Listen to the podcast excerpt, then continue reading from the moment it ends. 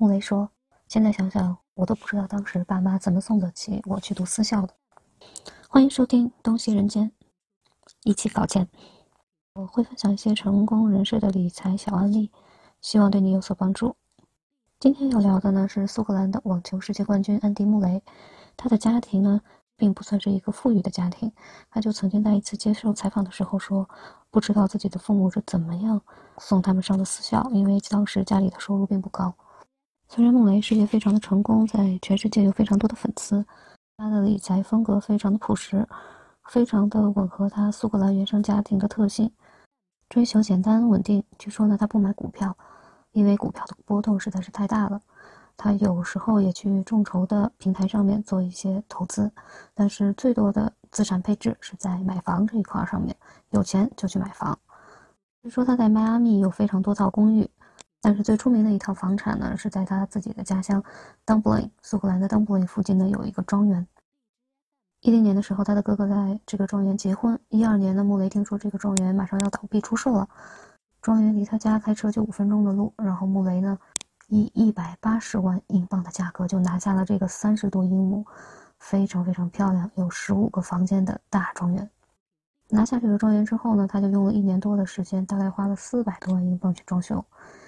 不要看他投入这么多，但是这个庄园现在的估值在七百多万英镑，也就是说他在这一个房产上面净赚了一百多万英镑，投资回报率高达百分之二十左右了。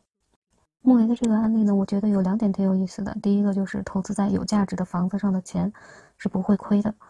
有些位置不好或者本身非常非常低价的房型呢，即使你给他花非常多的钱去装修，可能他也没有办法达到一个很好的升值。比如说，BBC 曾经有一档节目，当中呢就有一个买家中介，帮客户看房，结果五万镑选了一个非常低价的低价房，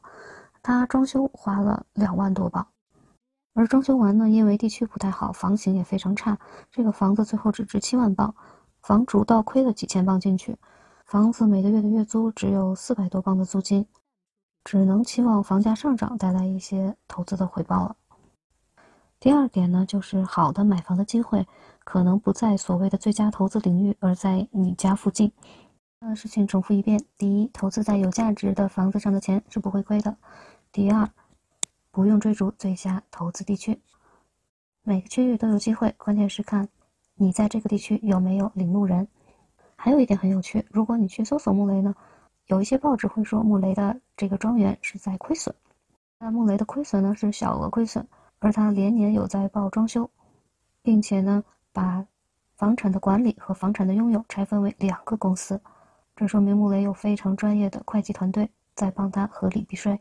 所以账面上的亏损不代表他没有真的赚到钱。运动员吃的是青春饭，穆雷呢是一个非常有头脑的运动员，他在很早就开始考虑退役以后的经济来源，他平常呢也不怎么浪费，据说买过一辆法拉利不到半年又处理掉了，在投资上也是非常的稳健。选择优秀的房源，然后交给最专业的团队去打理就好了。这就是手上不差钱的投资的方法。欢迎收听《东西人间》，一起搞钱。我是小静姐，我们聊财人财事，还有那些积累智慧财富的心理学知识。欢迎关注我的微信公众号“净资产女青年”的那个“净女青”。如果你对英国房产投资感兴趣，我们之后的节目有请到 UKPIC 的投资顾问。嗯，Emily 徐，他将和大家一起分享在曼城、利物浦地区投资需要注意的一些事项。感谢收听，下次再见。